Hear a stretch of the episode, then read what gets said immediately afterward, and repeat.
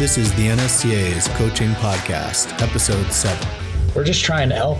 We're trying to help coaches win more games and help them, you know, improve their athlete outcomes through, you know, connecting research to, you know, professional practice.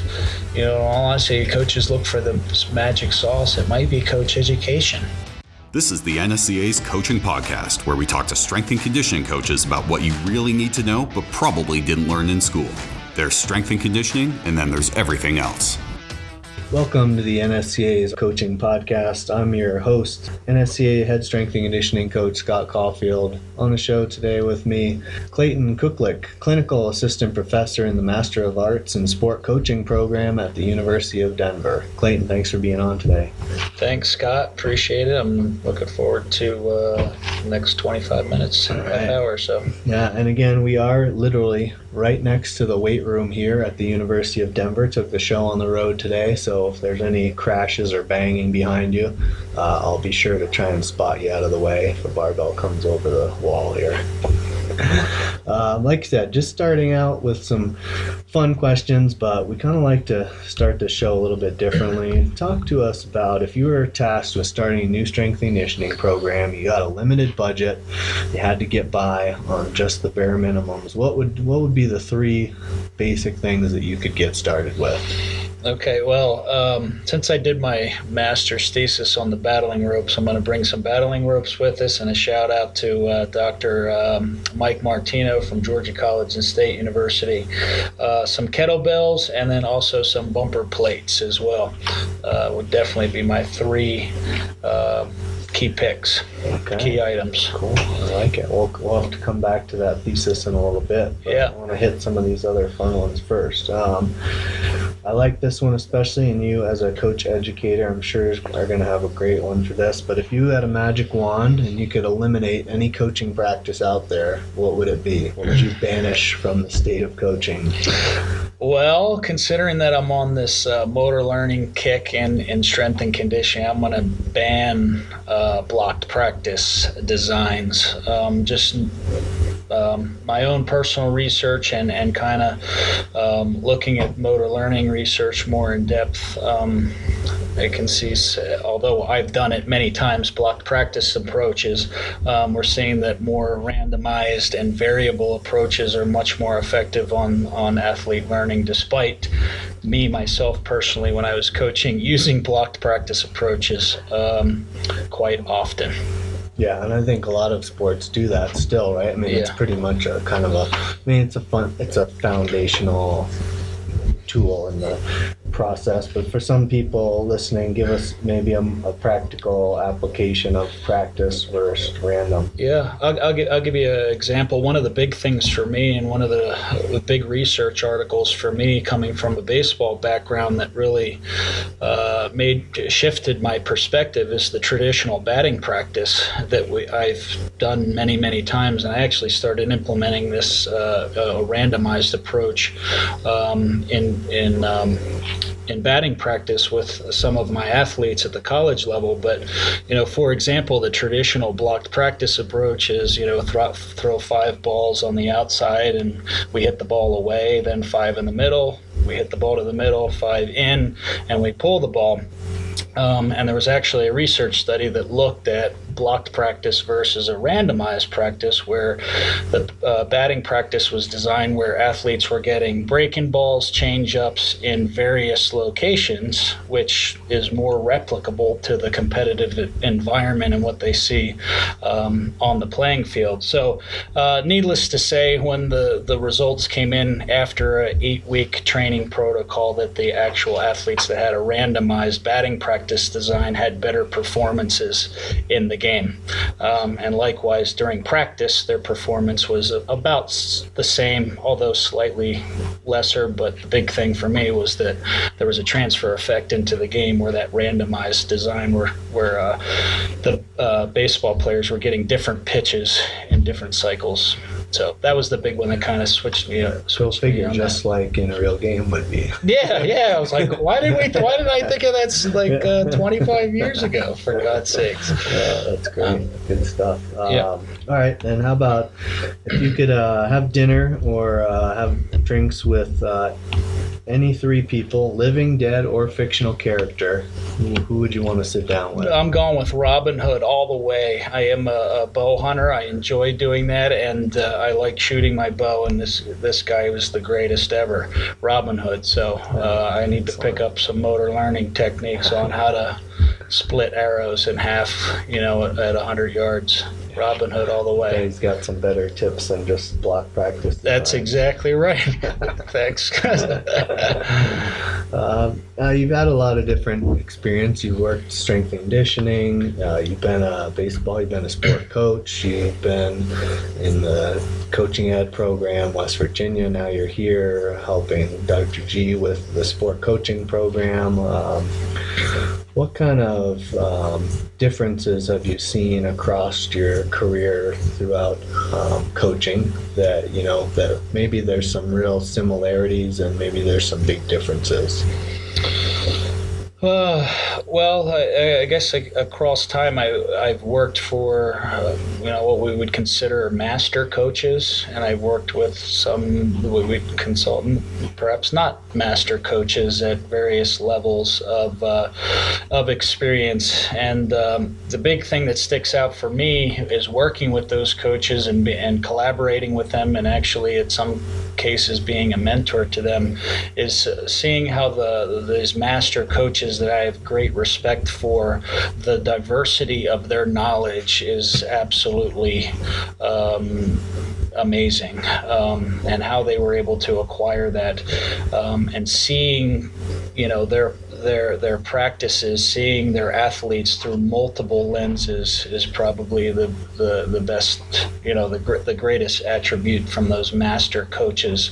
Um, and what I mean by multiple lenses like from a sports psychology lens a technical skill lens biomechanics exercise science a social uh, environment lens a team cohesion lens where they you know they're just watching their team interact and they're they're they're processing all of those things uh, about what's happening during you know any given situation um, and that's really the big thing for me is seeing that diversity of, of coaches and the diversity of knowledge in the in their implementation of, of that knowledge. That's cool. And now we were talking earlier um, about the lacrosse coach here, Bill Tierney, who's uh, you know kind of legendary in the lacrosse world, and uh, Coach Van Dyke was talking about how basically alluding to that how he's able to see that. So how does how does a coach develop aside from coaching for 30 years? Like how you develop these different areas um, when you're kind of up and coming with all the other things you have to do? Yeah, yeah. So I, I think there's like a couple different things. Number one, I think coaching education provides that.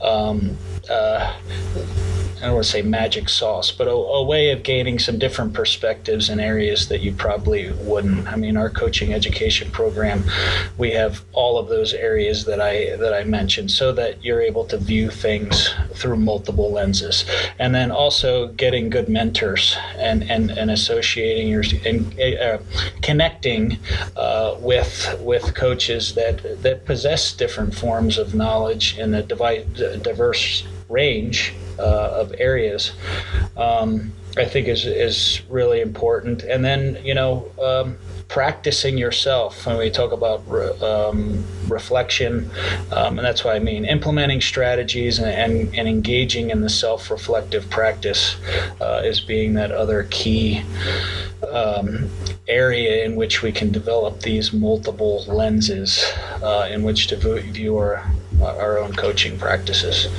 I'm glad you mentioned uh, mentors. I know that there's been a decent body of research on mentorship and its importance. How about uh, who are some of the people that have mentored you, and what, uh, where did you, you know, where did you end up coming across them and them becoming mentors? Yeah, I've, I've actually did a, a, a couple uh, research studies with mentorship or and, and, and have engaged in the research and mentoring. Um, some of the key ones for me, uh, I think there's two levels of that. Me as mentoring as I was an athlete, and then mentoring once I was a novice coach and working my way towards, you know, perhaps a master's coach, which I doubt. I don't think I have been in the in the coaching business enough yet to uh, have reached that level. But I think there's two there's two streams there. Um, as an athlete, uh, certainly Joe Calfapietro, which was my uh, professional uh, minor league baseball coach, um, and Ed Ott as well. Um, two unbelievably well uh, well established coaches that had just a diverse range of knowledge what I was talking about um, and really kind of uh, made me think about coaching and, and the next stage for me after my uh, playing uh, experiences. Um, and then uh, one of my first coaching experiences with which, with uh, Mark Scalf at the University of North Carolina, Wilmington again, very diverse range of knowledge that uh, was able to view coaching, uh, you know, the athlete's experiences through multiple lenses. It was quite impressive. And then the other one, Tom Carty, uh, was a great mentor to me and probably one of the best um, collaborators as a head coach. I worked for him as a, as a graduate assistant uh, a coach, and I'll tell you what, we had some of the greatest coaching conversation collaborations uh, after practice, which seemingly went to one o'clock in the morning a- after getting done practice. Um, you know, at eight o'clock at night. Um, and just just brainstorming, collaborating ideas uh, uh, was was just a great, meaningful learning experience for me working with him. He was he was a great collaborator. That's cool. Some great traits to be uh, to have in kind of uh, in, inspired on you, or you know. What about? Is there any one piece of coaching advice that some one of those guys instilled in you or something that you you know kind of recall as a key thing that you'd never forget? Holy moly. One that stands out.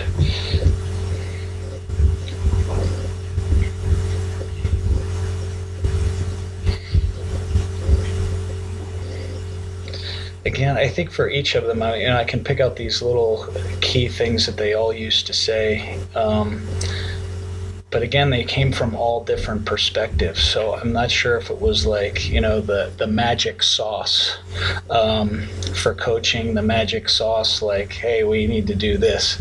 Um, but i can pick apart all of these small little pieces from each of them that were influential. But um, you know, we could talk about like the the coaches that we talk about. Oh, you, it's this is the tell all, do this, and it's the drink the Kool Aid type thing. And I don't, I just, I don't know if that's the case because there's just so many little ingredients that all matter, and trying to view all those things and negotiate all those things in a coaching experience.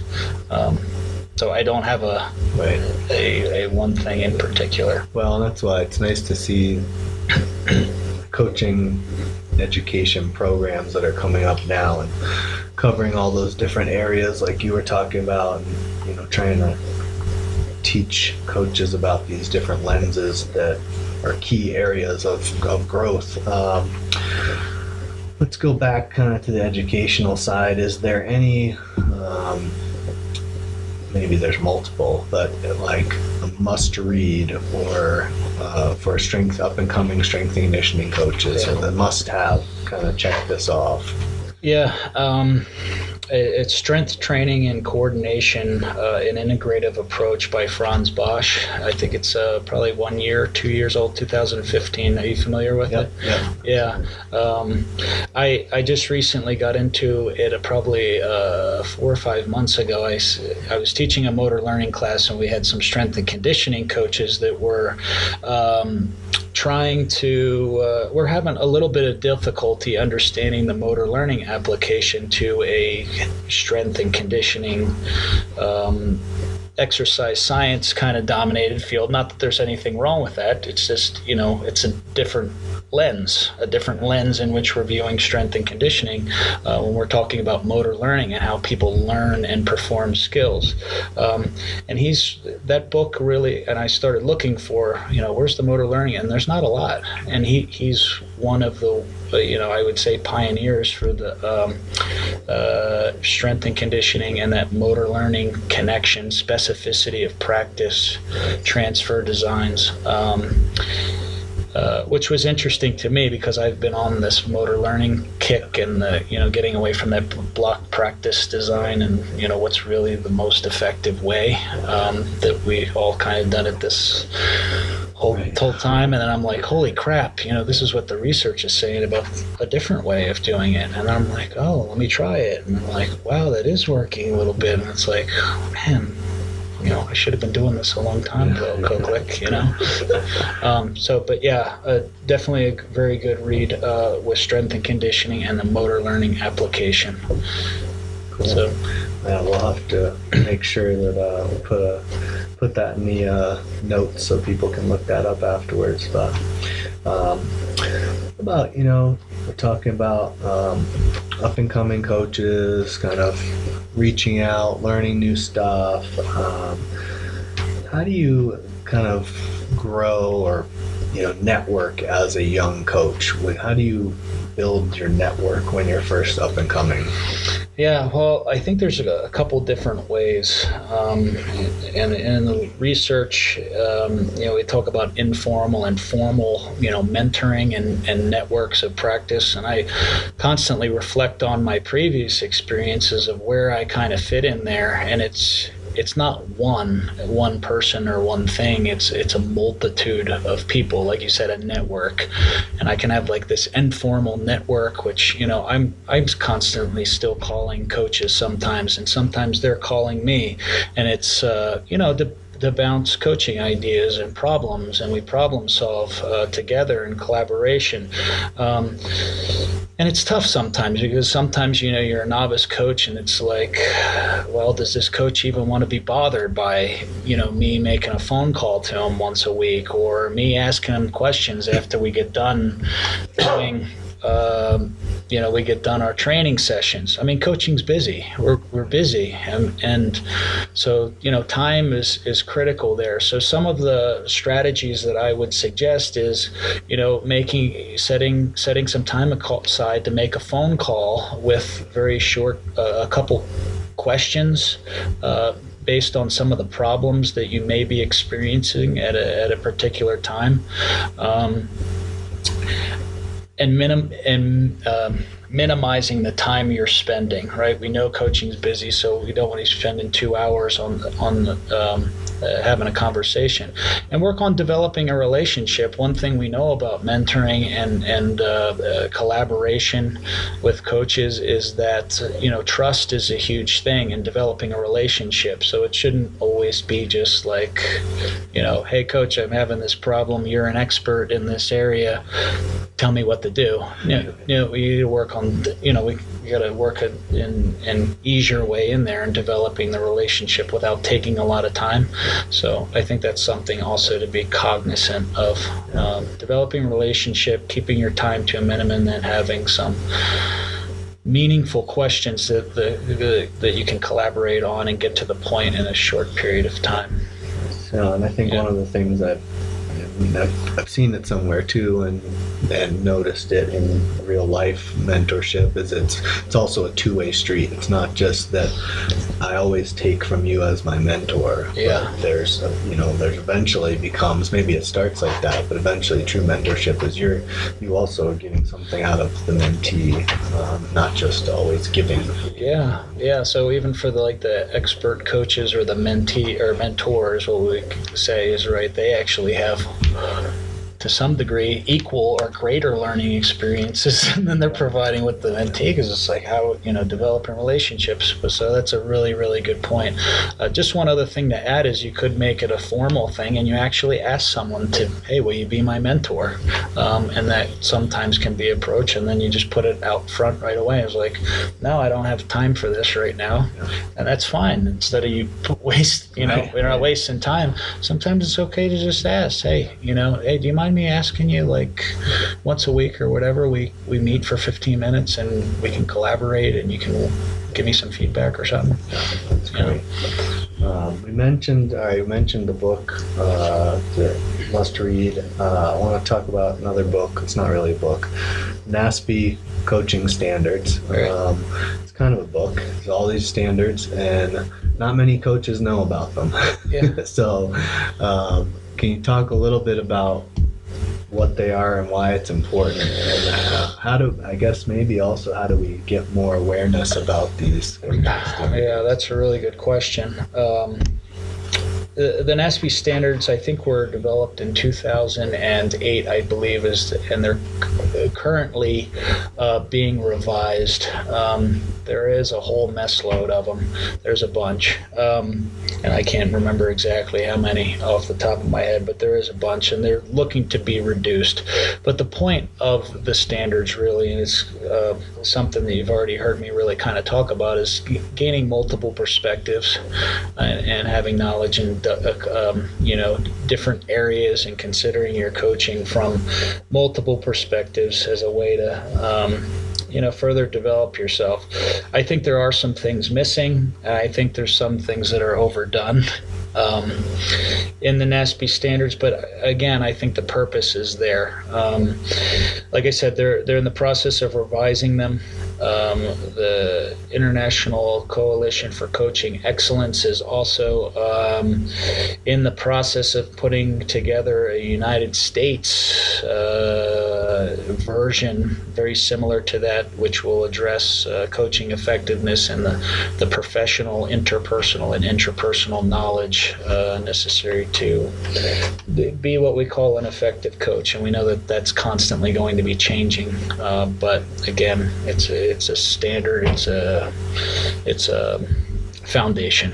Yeah, you know, I think, so. like you said, just and just getting awareness to some of to people about some of these standards. Or a lot of them are common sense, but uh, a lot of it would be it is too. When when we talk about coaching, you know, we especially us who have dedicated our life to becoming better coaches and go through master's programs and certifications and sometimes you see people that just might have played a sport can become a coach um, it's you, know, you you want them to have to be able to learn this stuff too right yeah, yeah. I mean, yeah, there should be some, you know, so there's a standard there for where we're going, and it's not always necessarily uh, enforced. I guess. Yeah, I don't know if that's the right word. Um, or insured, maybe. Yeah. Insured might be a better word. Um, but yeah, certainly something that we need to continue to hope that we can do, and we have that some of those things embedded in our program to ensure that we're meeting those standards and then also uh, coaches are demonstrating it somehow that it's actually being uh, performed. It's not just lip service. Um, you know so for example i know you're into the, the philosophy stuff. You know if this is this is my value system then how do you really demonstrate it? You know what are the behaviors that match that language whether it being on a piece of paper or the words that are coming out of your mouth what are the behaviors that that go with that Yeah.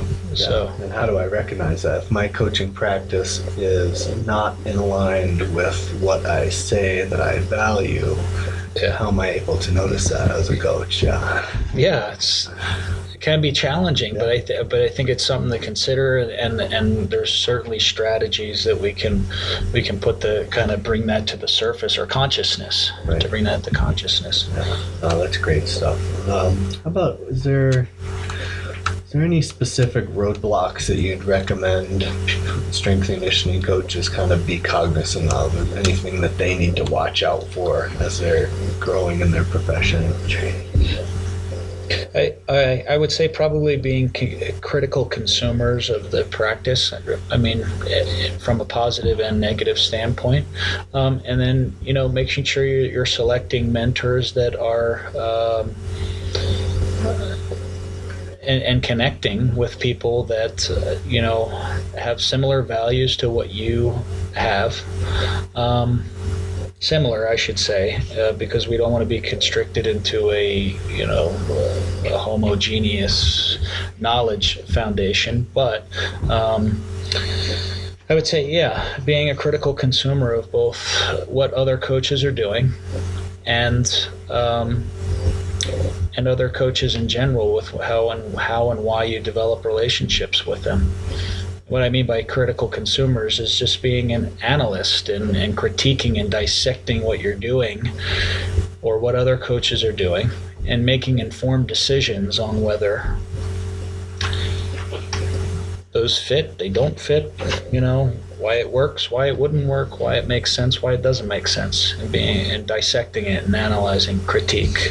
So, well, it's a great, I like that a lot. It's a great, great tip, great piece advice to watch out for too. Um, I want to talk too a little bit about kind of career paths and you know different career paths, different changing. Um, how hard is it to go from coaching into you know teaching or educating? Um, you know, I want to say like, oh, that's really hard. There's such a lot. Uh, there's so many differences, and it's really not for me. I, I, my background is in teaching. My, I have a bachelor's degree in elementary education. My master's is in kinesiology, PhD in coaching education, uh, pedagogy. Um, so I'm like a teacher at heart. I was teacher and then got into coaching, and now I'm kind of back into coaching. And and if you look at my teaching philosophy, in comparison to my coaching philosophy and I've written them both down and I've done all the exercise you know the exercise and develop strategies to match my behaviors with what I have. They're exactly the same and it's very simple for me. Have an enthusiastic approach to teaching or coaching because they're the same. Um, you know I, promise that i am go- guaranteed i'm going to use lots of different pedagogical strategies to enhance learning and i'm going to develop positive relationships with students or athletes. Guaranteed it's going to happen. That's part of my philosophy and that's that's what i'm about. So when i put them in both contexts you'll see the same exact behaviors from me, just in different ways. So I want to say it's hard because I do miss the relationships with athletes, but I'm in a very good situation now where I'm developing relationships with coaches, and you know, they're a lot of them are ex-athletes, and good coaches are you know have good interpersonal skills. It, it's good, and especially when you can share your experiences together and collaborate in in, in meaningful ways. Um, you know, it's really a positive experience on both ends, coaching and teaching for me. So yeah, very synonymous. I think when I think of coaching, it's just teaching. Yeah, and that's the cool part about my job too. Is uh, you know we still train athletes at NSCA, but much more of my job is related to training coaches than it is athletes now. Uh, it's just a little bit different. Yeah. Yeah. Yeah. Implement strategies to help people develop. Yeah. Right.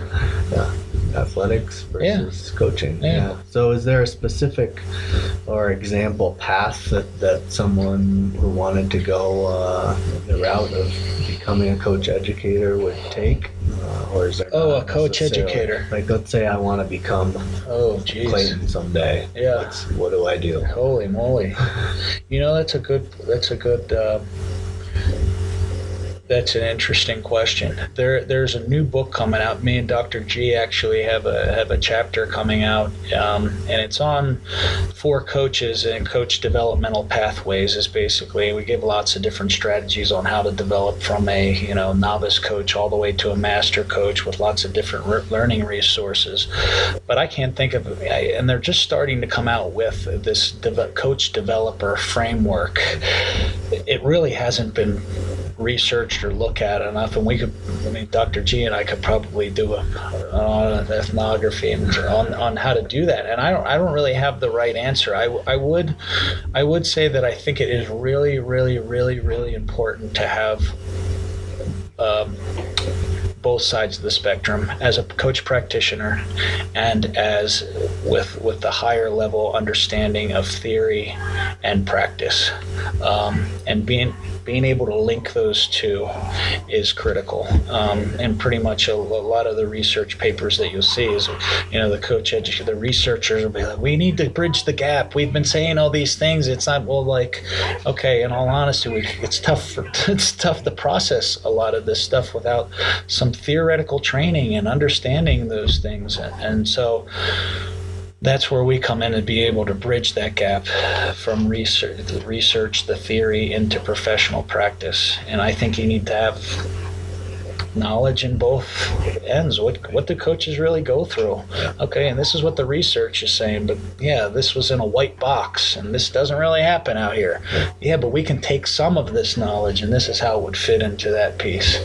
I think is the is the key piece. Yeah, yeah. Is, is having both both a practical experience and then having that upper level researcher theory. As nasty as that research theory that stuff, sounds, yeah, yeah, it really is. But I, you know, coaches work hard, right? And for the most part, we we have good intentions, so like you can do it, right? I mean, so what would be some of the unique challenges of being in the coaching education world?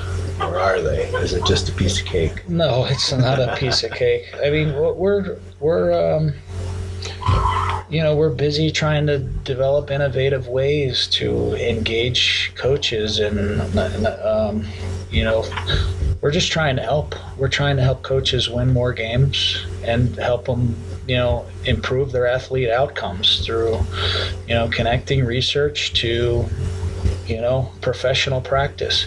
You know, all I say, coaches look for the magic sauce. It might be coach education, right? I mean, we're going to provide you with multiple lenses to view practice, and yeah, you're going to you're going to be pretty good, you know, when you get done. And, and what's that mean? That means 25, 30, 50, 100 athletes are all going to be better as a result. Um, you know, so developing innovative ways to engage uh, coaches, uh, is, and we're trying to do that through different means, and we're doing that in our online program. Um, other barriers. Um, I mean, I, I, think sometimes, like us all, we get stuck in, in our previous experiences sometimes, and we're socialized to do certain things. And sometimes it's a little bit difficult to, to see different perspectives, and that's a challenge or the way that I perceive it. But that's everybody's yeah. issue, right? So, I mean, I, I, don't know if it's a barrier. It's just we implement strategies and we work through those things. I mean, if someone told me that there's a new way of doing something and I've been doing it this way, you know, it's like, okay, well, let me look at it. Let me look, right? And then it's just, uh, we just implement strategies to help overcome that. So, um, that's what we just try to do. Yeah. I think. Yeah, I think most. I think most of the most of us who want to get better and are like consistently looking to improve are are more willing to look into those different lenses or yeah. be open to a new idea if it comes along for mm-hmm. sure. Yeah, like that. Um, are there any common uh, myths or misconceptions about being a professor slash educator? Yeah, I think I think I briefly touched on it before. Is you know, there's a perception that you know, coaching education is there, you know, is there to for the abusive coaches, and you know, because I just like, yeah, there's four million coaches in the whatever. You know, it's like, yeah, we see one or two that are on TV, and you know, it's like, oh, we need more coach education. I was like, well, I mean, coaches have a good intent in general. I mean, we do see some, you know, that are we're trying to help coaches win more games and, and, and be productive and, and be more productive and win and, and help improve athlete outcomes in positive ways, um, even though you may already be doing that. Right. you know, you may be already doing it, but it's like, you know, what's the motel? We got to get better, better, better. Well, yeah, there are some better ways out there. We're just there to present them to you. This is what research shows. Okay, yeah, everybody's been doing this secret sauce for a while. Well, look, this is what some of the research is showing. We can help you connect that to really practical application. It's like, yeah, this can make a, this can give you that extra edge. Right. You know, when you put those building blocks together, it can be significant. You know, um, when we add up those multiple lenses that we're just trying to present and provide and engage engage coaches in. Make it better. Yep. Um, about what's some of the best things about being in your position? What's the best thing about your job? Oh, working with coaches every day, uh, collaboration, and I'll tell you what, I've learned more uh, over the last, uh, bu- bu- bu- I'm going to say five months, uh, about skiing, downhill skiing, and rowing.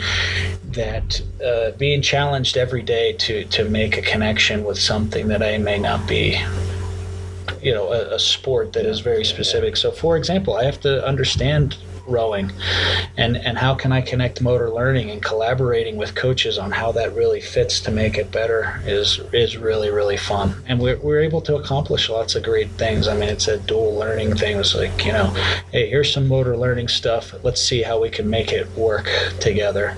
Um, in, in rowing that i didn't know a lot about in downhill skiing and now i'm I'm watching videos on downhill yeah. skiing. I'm getting, and it's like, look at this. This is motor learning 101, and I've, I've never watched a ski video in my life, and now I'm suddenly presenting it to, to you know, uh, Jess. She's the coach at uh, Boulder, the, the downhill team, and I'm, I'm, like, look at this motor learning. This is this motor learning. This is motor learning the whole way. I've never watched a video on uh, skiing in my life, but that's really the fun is that collaboration. Um, and and seeing coaches get better at what they do, uh, and and really seeing the athletes also perform better, and then the coaches winning more, and they're more satisfied with what they're what they're accomplishing, and and problem solving, and you know all of those little intricate things that coaches have to deal with on a daily basis, whether it's team building or problem athletes or whatever.